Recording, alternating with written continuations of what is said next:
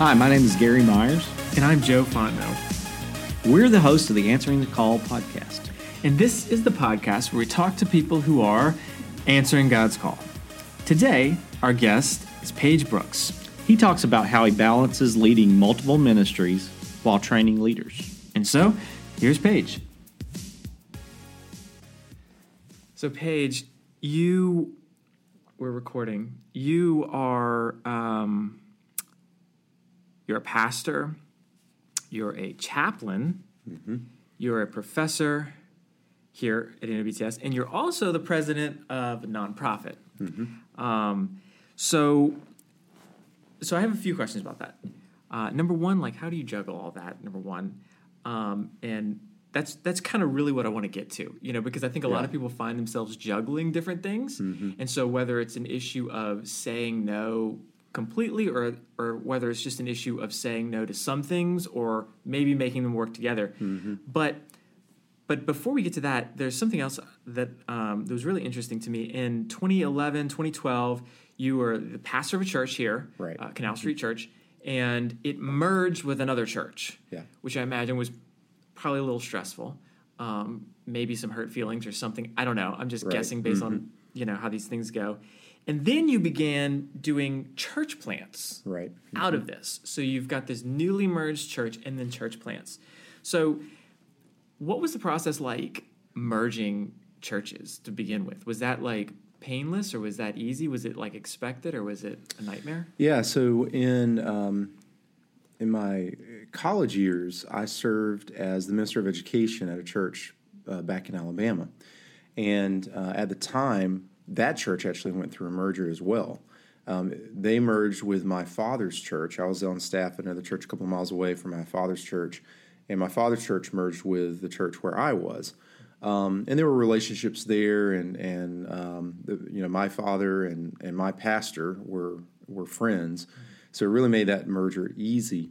So even from a from a, like a college years perspective, I kind of saw it done. And I saw it done well, and so when um, when this opportunity came, uh, I had started Mosaic Church in 2011.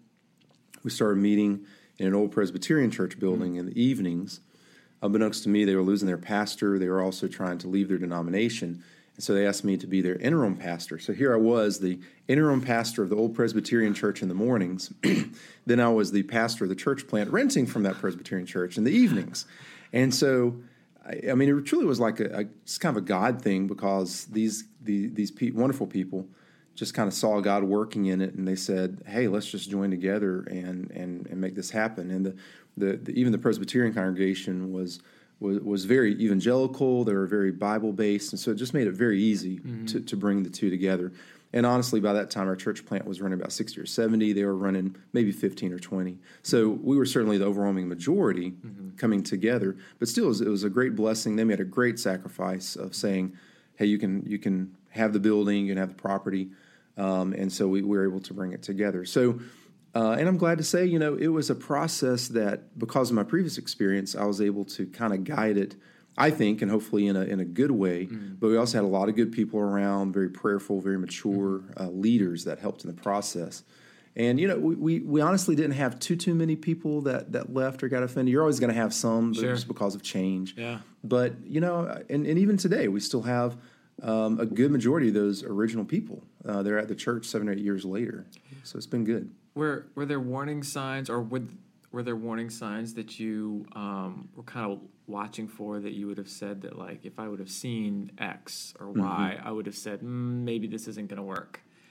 Yeah, I mean, certainly issues of theology or or views on the Bible, um, certainly missionality. Uh, that, that, and that was probably the overriding concern was, do we fit together missionally with our DNA? Because I'm, I'm one of these guys that that your your your missionality drives everything. Even even even in my own theology, I think our theology should be driven by mission.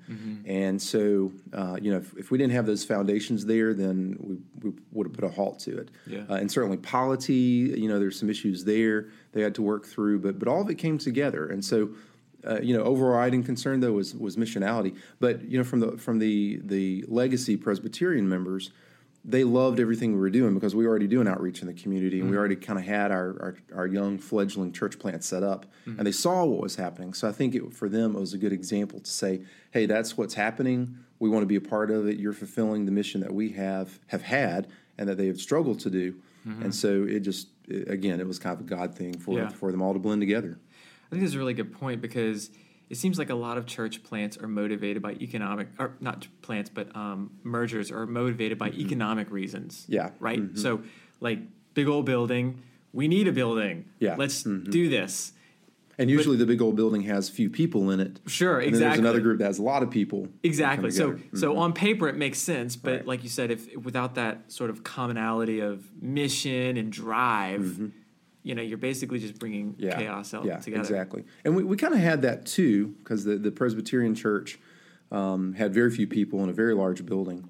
And of course, we had more people. And so um, missionally, it fit together. But you're right. There, there are some church plants and church mergers that happen merely because of economics or numbers or whatever it may be.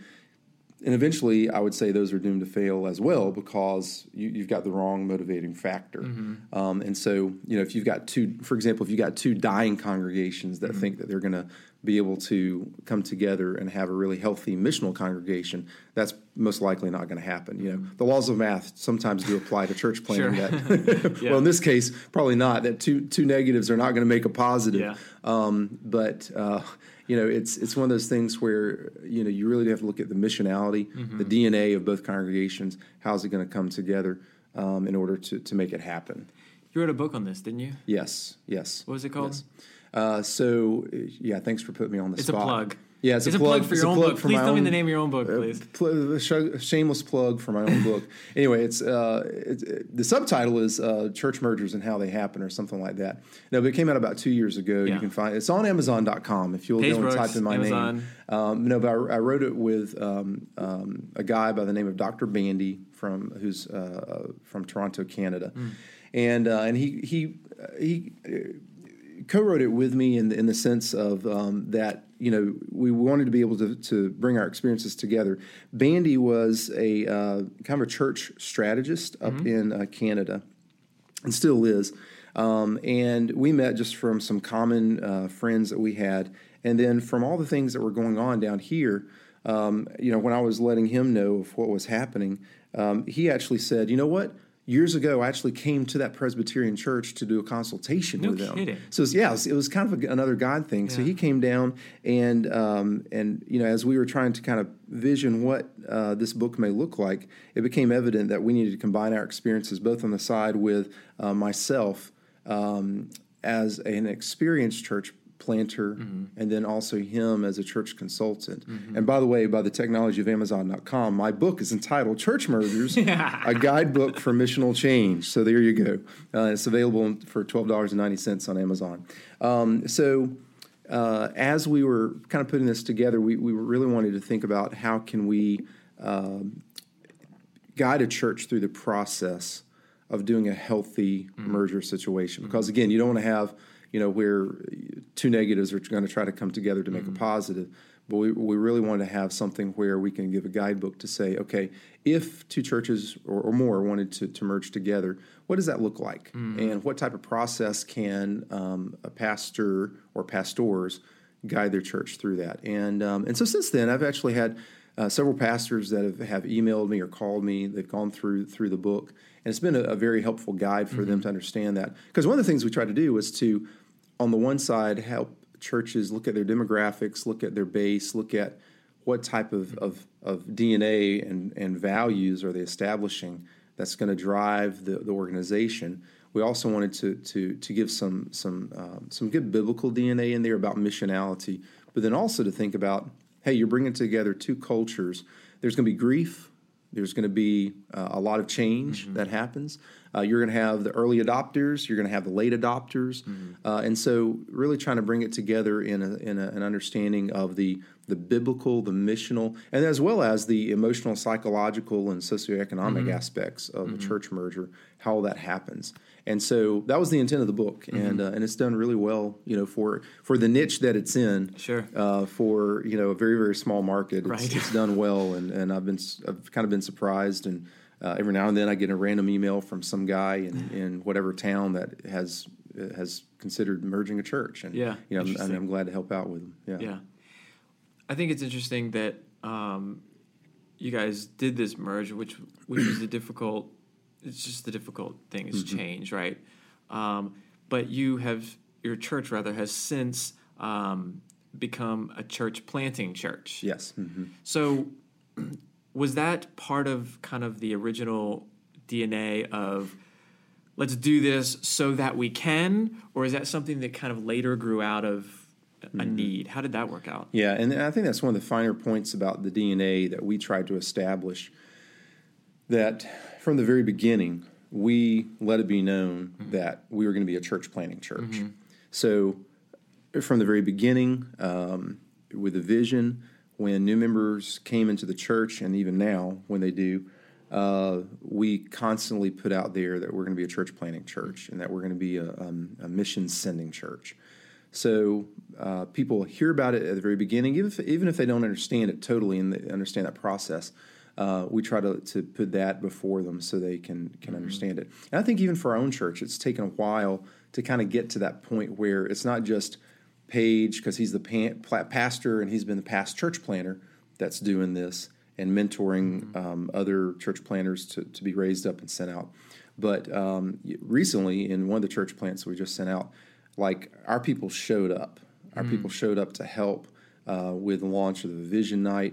They were there greeting. They were they were helping with childcare. They were helping cook the meal, um, and they and and and it wasn't even at my prompting. In fact, I showed up and I went, "Oh, they're here, and oh, they're helping," and and, and so it, it just gave me a, a lot of joy um, to be able to say, um, "Look, look at what God's doing, and really enlivening people's hearts with His passion for church planting." So, yeah, we started out wanting it to be a, uh, a church planting sending church.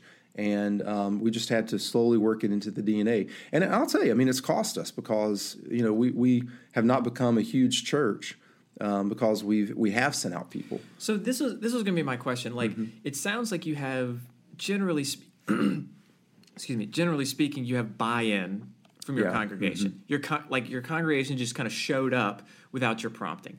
They want to to make this impact in the world. Mm-hmm.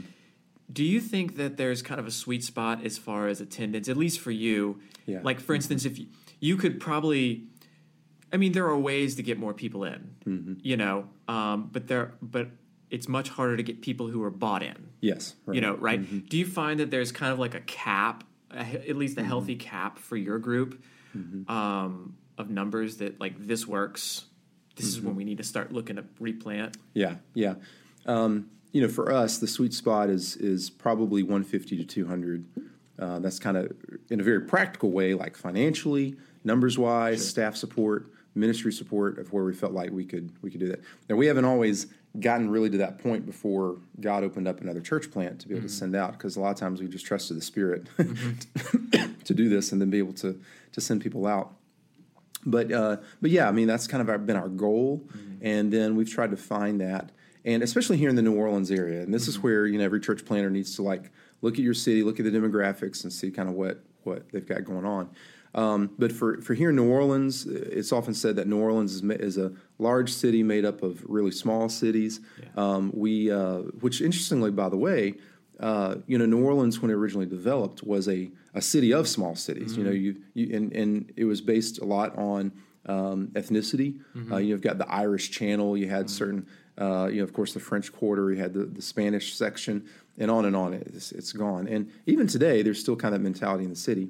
So in the urban area, uh, and I, I would say this across the country, in the urban areas, uh, I think that the, the the smaller the churches, the more impact they're going to have because in, in urban settings you kind of have to be small, flexible, agile, and adaptable. In the suburban settings, where it's a little bit more monolithic, you can probably have churches and church plants that that maybe grow to a little bit larger size mm-hmm. before sending out, mm-hmm. or they can sustain that size.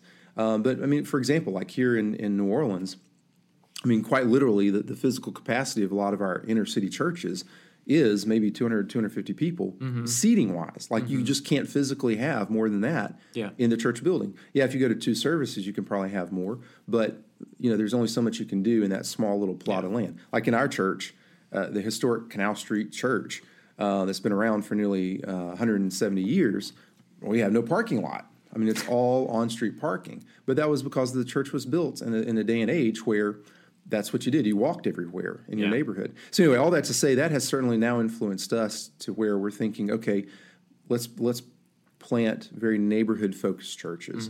Of course, in New Orleans, we call neighborhoods f- faubourgs. so we're trying to plant faubourg focused churches where it's very much in the in the city. And we, our, and our mentality is not that we want to grow a, a church to 1500 to 2000 but we want to get to a very healthy spot and then be able to send out others in a church plant What is the vision that you um, basically come to or coach these people who are going to be taking over these churches? So, for instance, like a very natural vision, I think is, um, I think maybe even somebody like Mark Driscoll said at one time, like every person matters. Therefore, the more people we have, the you know this kind of idea, this direct relation to to people. And I don't think you know numbers are, are wrong, but how if it's not numbers, how do you get them to rally around the right vision? Yeah. Um, you know, that's, I think that's probably one of the, the challenging parts and where you really do have to um, trust the word, trust the spirit, um, trust that God is moving in the congregation to fulfill that vision for whatever uh, God has given that, that congregation to, to fulfill. Um, you know, I, I very much believe in, in the spiritual gifts and uh, God gifting every single congregation. When I when I go into First Corinthians and I look at some of the the language there used for spiritual giftings, I think that God not only gifts individuals but also churches for the particular charisms that they that they need to have for their particular ministry. So if if if they're in a certain area that, say, for example, needs a lot of mercy ministry, God's going to provide a lot of, of mercy ministry. Um, spiritually gifted people that are equipped in mercy to be able to do that.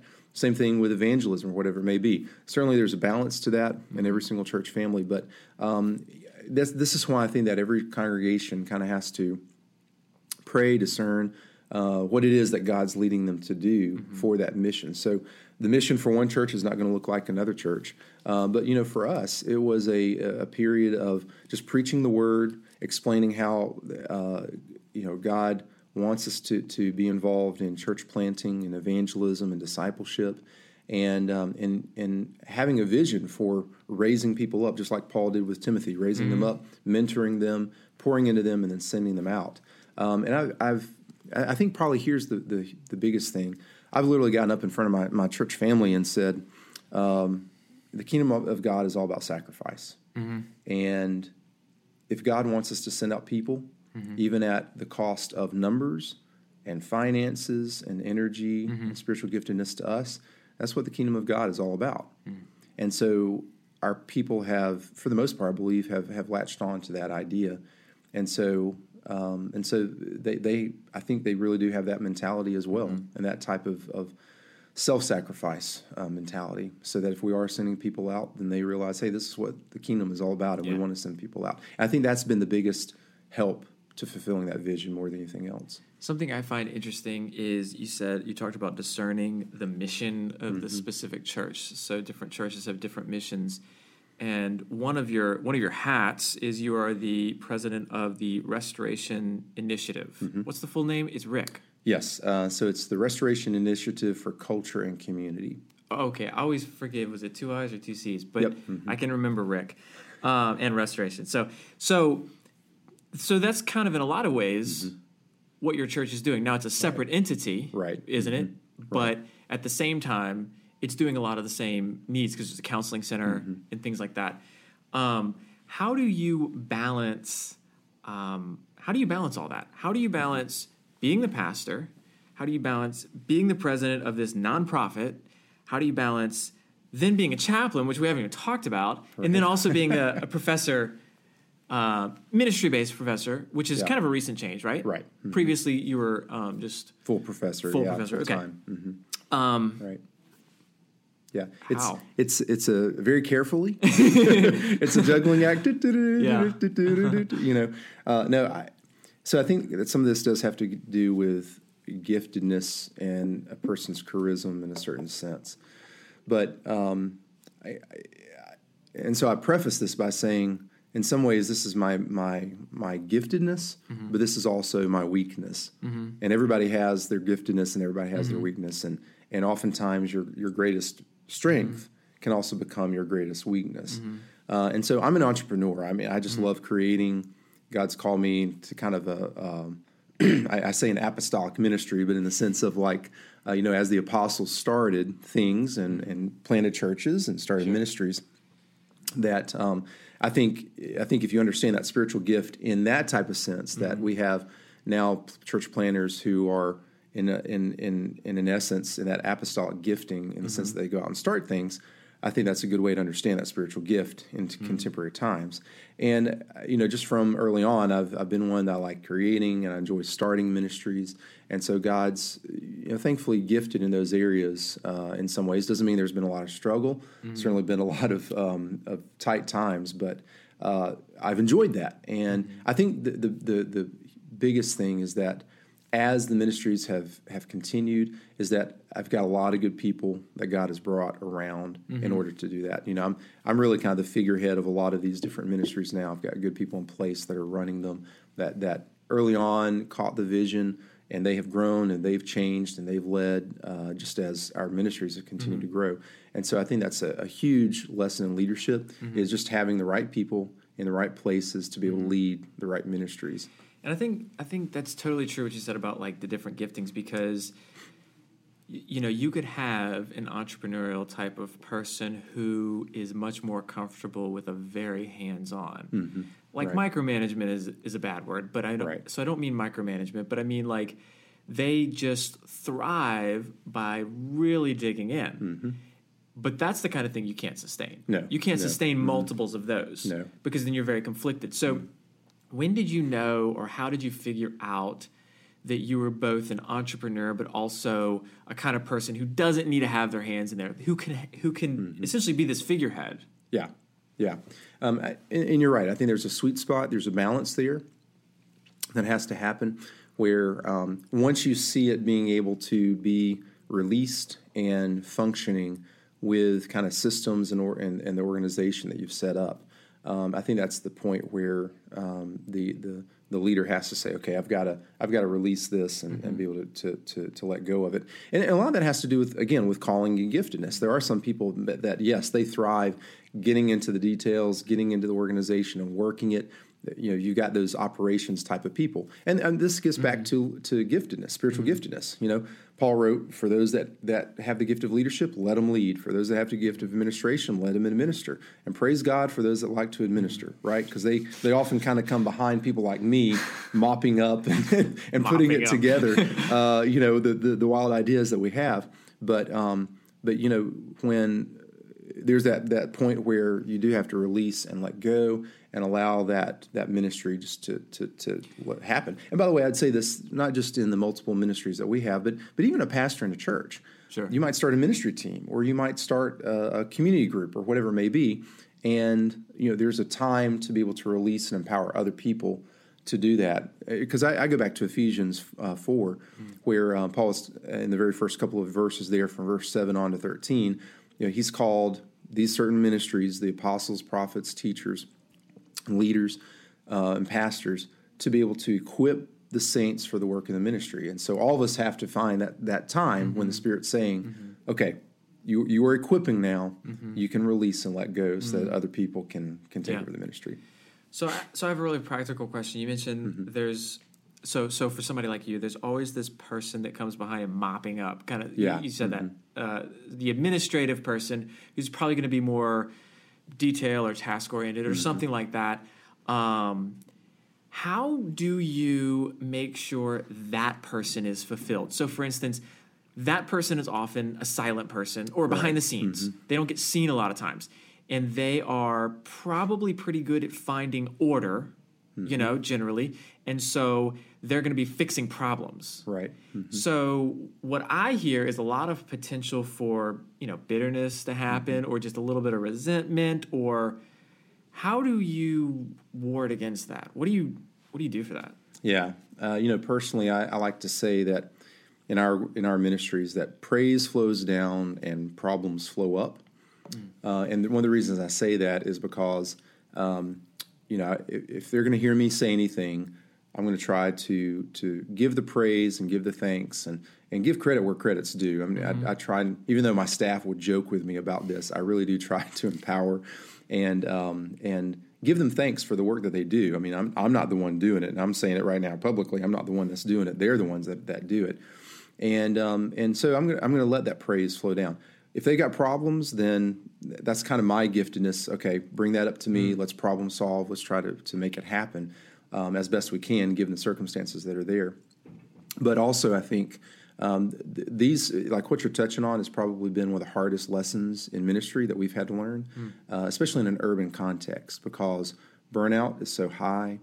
Um, what by we you mean like you? Yeah, yeah. I mean myself and, yeah. and our staff. Yeah, uh, because our, our, staff has had some very frank discussions mm. um, about being. Um, uh, the, the, term is emotionally healthy, spiritually mm-hmm. healthy, um, and so having the right boundaries, um, having the right um, uh, ha- having the right to say no to things, uh, being aware of people's um, uh, of people's giftedness and also weaknesses. Mm. Um, you know, I think when you have people specializing in their spiritual giftedness and their passions, that's when they're going to go all out. And you mm. know what? Sometimes it, it doesn't matter what else is going on like if they're functioning in their in their spiritual giftedness, they're going to drive and, and, accomplish whatever for the kingdom of God. Mm-hmm. Yeah, it's like for me preaching. I mean, that's what I thrive on, mm-hmm. and so whatever's going to go on, I'm I'm going to get up and preach whatever it is on a Sunday. I'm mm-hmm. just going to get up and preach because that's what drives me. That's my giftedness.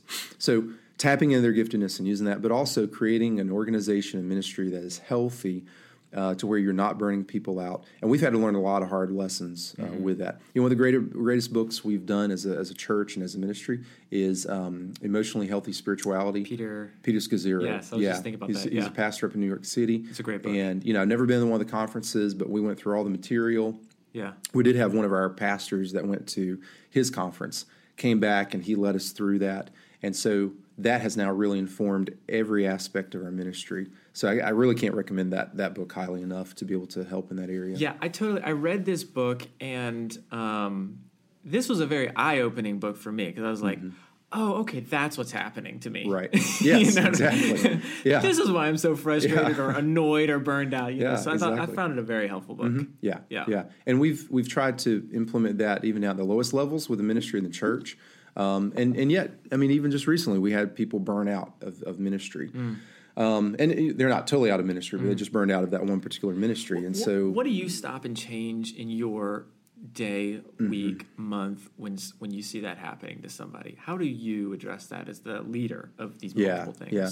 You know, and and again, this is probably one of our, our greatest weaknesses that we mm-hmm. still try to work on sure. all the time. But we're trying to do a better job. I think from these lessons, even that we've learned, not only years ago but also recently, we're trying more and more to catch that before it happens. And mm. so part of it is that we want people to be open and honest with us when they are doing ministry and they're feeling burned out, so that we can step in and and um, and be able to, to correct whatever circumstances mm. are there. Again, some of it goes back to functioning within their giftedness.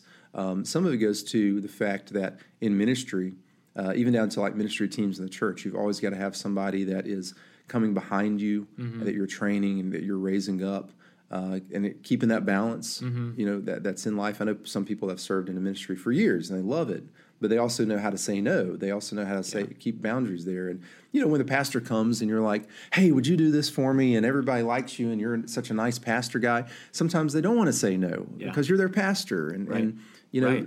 But you need to give people permission to say no. Yeah. And one of the frustrating things that happened after we went through emotionally healthy spirituality was that um, people started telling me no. I'm like, no, that's not what you're supposed to do, right? Yeah. um, the spirit is saying yes, and you're supposed to say yes with the spirit. Right. Uh, but at the same time, I had to learn to accept that. And um, and even when they do finish up a ministry, man, we just lavish love on them. We yeah. thank them profusely. Uh, one of the things we've we've started doing in our church is just really like if a person's kind of finishing a ministry, if they're transitioning a ministry, we recognize them in church and we thank them profusely for what mm-hmm. they've done, just to let the church know we've got a culture of thanks because you, you are what you celebrate, and so we mm-hmm. want to celebrate people mm-hmm. in ministry and what they're doing, even if they're transitioning or beginning a new ministry. We want to celebrate that. So I think it's a balance of all those mm-hmm. together mm-hmm. that a pastor really has to, um, and a ministry leader has to have a mentality for and implementing that in their church. Do you, do you ever struggle with boundaries personally? Oh yeah, yeah. I mean, ask my wife. I mean, you know, my wife's a counselor. You know, so, um, she she tells me that all the time, and that's been one of the harder lessons to learn. I just turned forty one this year, so I'm I'm I'm at the the midpoint of my life and ministry, and it's it's a several several years ago. Uh, John Maxwell preached a sermon called "I'm 50 and Reflecting," and he had talked about some of these lessons learned in his life, and so even though I never preached a sermon like that, I my my mentality last year was I'm 40 and reflecting. Yeah. And I think um, learning to say no, learning to have healthier boundaries, especially my personality type and my giftedness. Like I mentioned, that you know, I'm, I'm that entrepreneurial type, and I'll do Mm-hmm. whatever. But uh, just for my for my own healthiness and for the healthiness of my family, learning to say no, learning to Mm-hmm. say, you know what, I can't do that right now. Maybe later on, or giving it to someone else uh, that can can can can help in a ministry. I'm not the one that has to do it. And I, mm-hmm. you know, I never had a mentality of, oh, I'm the savior of the world and I have to be the one that does it. Never like that. Mm-hmm. But it's just, you know, I'm so passionate about what I do. I mm-hmm. just want to do it. but at the same time, I have to learn. Just because I have a passion for it doesn't mean it's the right timing Yeah. to do it. Yeah. Or just because I have a passion for it doesn't mean that I'm the one that has to do it. Maybe God's rising up other people to be able to help do whatever that ministry is. Yeah. So I think that's been the hardest lesson learned, and I'm, I'm glad to say. I mean, hopefully, if you ask my wife if I'm doing better with it, I think she would say yes. She's on the podcast next That's right. that's right. To mop up everything that I've said this week, really what my husband meant was. Uh, no, but uh, you know, I think we, you know, we're probably in the, the better season of our lives um, in ministry, as a family, in our marriage, um, just because we've learned those lessons and we've we've tried to implement those healthy boundaries. Yeah, when I when I became aware that boundaries were like a thing, like personally, mm-hmm. um, the biggest thing I struggled with always was like saying no to good things. Mm-hmm. You know what I mean? And I think a lot of people in ministry scenarios see that this is a good thing. I have a Right. passion to see this happen, you know, whether it's service or teaching or whatever. And so they do this and they and it's good, so they just do it and do it and do it and then they get burned mm-hmm. out. Right. Right. Do you do you find that, there are certain warning signs, and it could be different from person to person, but like, like how does a person in your position spot somebody who is not really have boundaries and needs, and then and then the follow up to that is like, what do you do about that? Yeah, there are certainly signs like um, uh, anger, uh, even depression, sadness that can can happen from that. A lack of drive, um, you know, all the things that we sometimes look for when we see like depression or something, sometimes spills over from from burnout. Um, and so when when you know, noticing a change in a person's uh, personality or their mentality, but then also think a lot of times when you see a person for only an hour or two at church a week, you don't pick up on those things all the time. And so, uh, you know, I think some of the lessons that we've had to learn are things like, okay, if if these two or three people are the only ones doing that ministry, then mm. why aren't others involved? Why aren't others stepping up? And I think that's been a hard lesson that we've had to learn to, to observe. Mm-hmm. And even though they might have a passion for ministry, say, okay, the healthiness is having mm-hmm. other people around you to where you're not doing this every single Sunday. That's one thing. Uh, but then also asking other people around, hey, how's so and so doing? Uh, do you think they're okay? And, and not not asking asking in a gossiping way, but I mean sometimes I, I would come up to people and say, "Hey, as a pastor, I'm just asking, making sure that they're all right because we want to create a healthy space." And to say, you know, how is Joe doing over here, or how is Mary doing over here? um, and and just trying to create a, a, a healthy space for people to be honest and communicate to our ministry team leaders if you see people burning out or if you yourself are burning out or if you feel like you're burning out let us know you know at the um, a couple of years ago as a part of my chaplaincy ministry i deployed and um, in that year-long deployment kind of towards the end of my deployment um, I, I got burned out on the one side i mean this was about month 10 and So you, you got burned out from being away, being over, yeah, over there. Yeah, and and just tons of counseling Yeah. that, that I was having to do. Yeah. And where was this? Can over you in say? Iraq. Iraq. Yeah. Okay. So I was I was the um, uh, the latter part of our deployment. I was at the U.S. Embassy as as the Hmm. um, as the the chaplains and military personnel that were around on the base uh, that surrounded in the green zone. of the U.S. Embassy. Oh, What's the green zone? I always forget. Oh, I'm sorry. Uh, the green zone is Sorry. yes, that's just military terminology that sometimes I have to translate. Green zone was a blocked off area around the government buildings in downtown Baghdad. Uh-huh. Okay. Uh, back during the war, um, and so it was a large security zone. Uh, and they called it the green zone, uh, where all the U.S. military So personnel. it's kind of like the demilitarized zone. yeah, basically, and exactly. Okay. exactly, yeah. All right, all so right, it was a, a I've heard this before. I just never could remember what it Yeah, was. yeah, and, it, and and there was a lot of not only embassies but also government uh, Iraqi government Uh-huh. buildings, and so they kind of blocked it all off, and you know you had to have a security pass to get in and high security and all that type of stuff. Uh-huh. Okay. So pretty pretty large area in downtown pretty Baghdad. stressful. Yeah, certainly was. And um, and so literally at the at the towards the end of that deployment, even though I knew in a month or two I was going to be coming home, I'd have time off, I'd have a break uh, to recover. So I kind of pushed it to the very end. But when people would be coming in to, to get counseling in my in my in my chaplain's office, um, they would be saying things like, "Well, you know, my my wife left me, I haven't talked to my kids, and you know uh, things like that." And then they would tell me some of the things that they had done. In my inner voice, thankfully this never came out, but my inner voice was things like, "Well, you probably deserve it because of the situation you've allowed yourself to get into. You know, you haven't been the best husband." Da da da da da. Yeah. You know, thankfully that never came out. But I realized one day that's not good self talk that I'm having in the back of my head. Right, it's so- creeping in. Yeah, yeah. And so I did take measures kind of towards the end of my my mm-hmm. deployment to make sure that I was maintaining my healthiness. You know, I was taking a little bit more downtime as much as I could, being in a in a deployed military environment. But I think that also leaders have to have self awareness enough to say, wait a minute, my passion is going down, um, my attitude is is not right. Um, you know, I, I'm I'm experiencing anger. Uh, I'm experiencing depression or sadness or hopelessness. Uh, any of those types of emotions that start to, to crop up can signal that we're we're getting to burnout. And so I think being self aware enough to recognize it in ourselves as well as others is is what um, an emotionally healthy leader will do in a ministry. Can you teach self awareness? Like, so this is a question I've been having for a long time because you see somebody who's not self aware. They can't self correct because they're not Mm-hmm. Self aware. They don't realize Yeah. there's a problem. Mm-hmm. Can you? Is there a way to teach somebody to be self aware? Have you found, or is that something that it's really just the kind of the job of a self aware leader to sort of, I guess, gatekeeper is the wrong Mm-hmm. word, but to kind of help raise up other self aware leaders and Yeah. say like if you're not self-aware maybe you're not a really a good leader i mean Yeah, Yeah, man, I, I found that spiritual two by fours up to upside the head really help in this issue of being self aware. You know, some sometimes God has to bring a spiritual two by four to to wake you up, Uh-huh. and then sometimes God uses other people to to wake Yeah. you up in that self awareness. No, I th- yeah, I think you you're onto something with this, and that is um, there has to be an, a, a start. You know, the pump has to be primed in some way to help a person understand. Wait a minute, how can I be self aware? Do I need to be self aware? And um, and it's been through various influences in my life that I think I, I kind of developed some of these skills. Um, And but but a lot of it, I think, to be able to get that pump primed to where a person recognizes that is by having people that are honest around you, being able to pour into you. You know, this, this is where having the accountability, having a mentor, um, really really helps.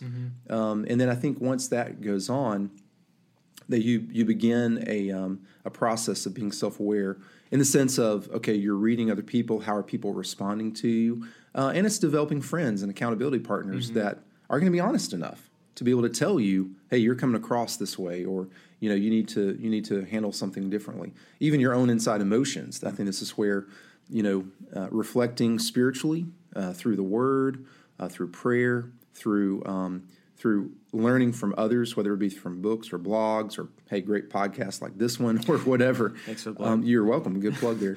Uh, to to where um, you can have the skills in your own self and your own mind to evaluate yourself. But again, I mean, I think it's it's, it's a cross between being able to be spiritually connected with God, spiritually connected with others, and then also with yourself. so so it's kind of like this matrix of feedback It really is. You've got Yeah. people, you've got God, you've got your listening to these things that are happening in your own head, which is Mm-hmm. kind of goes back to that Peter. I never remember his last name book. Um, Peter Scazzero. there, Yep. that that one um, about the emotional healthy spirituality. Yes. you know, Mhm. kind of blending the two. Yeah. Um, yeah, I think that's so huge because I think a lot of times a lot of times, like like the old saying, we are our own worst enemies. Yes, you yes. know. But but if we can fix that, then you know, or if that can be fixed, rather, um, that's huge. Yeah, and, and I will say this too. Like, I, I go back to I believe it was Augustine's quote: uh, "To know yourself, you need to know God." In some ways, to know God, you need to know yourself. But how do you know yourself? Well, it starts in the Word. How do you know God? It starts in the Word. And and once you have an understanding there, we're able to properly see ourselves. And then once we properly see ourselves, then we're able to relate back to God and others because we have a good spiritual view of who we are at the most base foundation. This is this is this is a weird analogy, but I totally get this because what I'm going to say is weird because I was watching um, Jerry Seinfeld's uh, comedians in cars getting coffee. I think I was. Yeah, yeah. Mm-hmm. I don't know if you've ever seen this. Yes. So he had on there um, the guy who played Kramer. Yeah. Mm-hmm. And a few years back, Kramer was doing the stand up. And he just wasn't really prepared, and a heckler got to him, and I think it like made the news or something, and he just snapped at him. Mm-hmm. And his reflection was he was being selfish Mm-hmm. in his comedy, not selfless. And I thought that was so interesting. He Mm. Wasn't trying to, he was so concerned with how they were going to laugh at him Mm-hmm. that he wasn't concerned at making their life better through his comedy. You Yeah. know what I mean? Kind of thing. exactly. And, and I think that's so interesting when you think about like letting the word shape you. Mm-hmm. Um, the whole point of the gospel is that we're not good enough. It's not about us. You know, our whole lives are to worship God. Mm-hmm. Yeah. And it's restoration to God. And we're, like Paul says, on this ministry of reconciliation. You know, Yes. it's all about others. Yeah, yeah. And the more you get that into yourself, Yeah, you become less self-centered. Yeah. and and I think sometimes pastors, especially, we we we try so hard to be a blessing to others. We don't want to miss the blessing of having people bless us as well. but sure. but it does come down to a very core issue of who we are, being made in the Imago Dei. Hmm. That God has created us to be on mission to pour into others. God pours into us, we pour into others, and you know everything in your life gets convoluted when you make it all about yourself. You know your emotions get Yeah. tied up, spirituality gets tied up, even the work you do uh, just gets very convoluted because that the the, the the the entire focus of who you are, whether it's on you or on, Yeah. on others, um, shapes everything that we do. Yeah. It really does. well, Page, thanks so much for coming on the podcast. This has been really helpful for me. Yes. Thank you Uh, so much for having me. Yeah. Hey, it's Gary and Joe here again. Would you do us a favor? If you like this podcast, go to iTunes and leave us a review. This would mean the world to us. Thanks.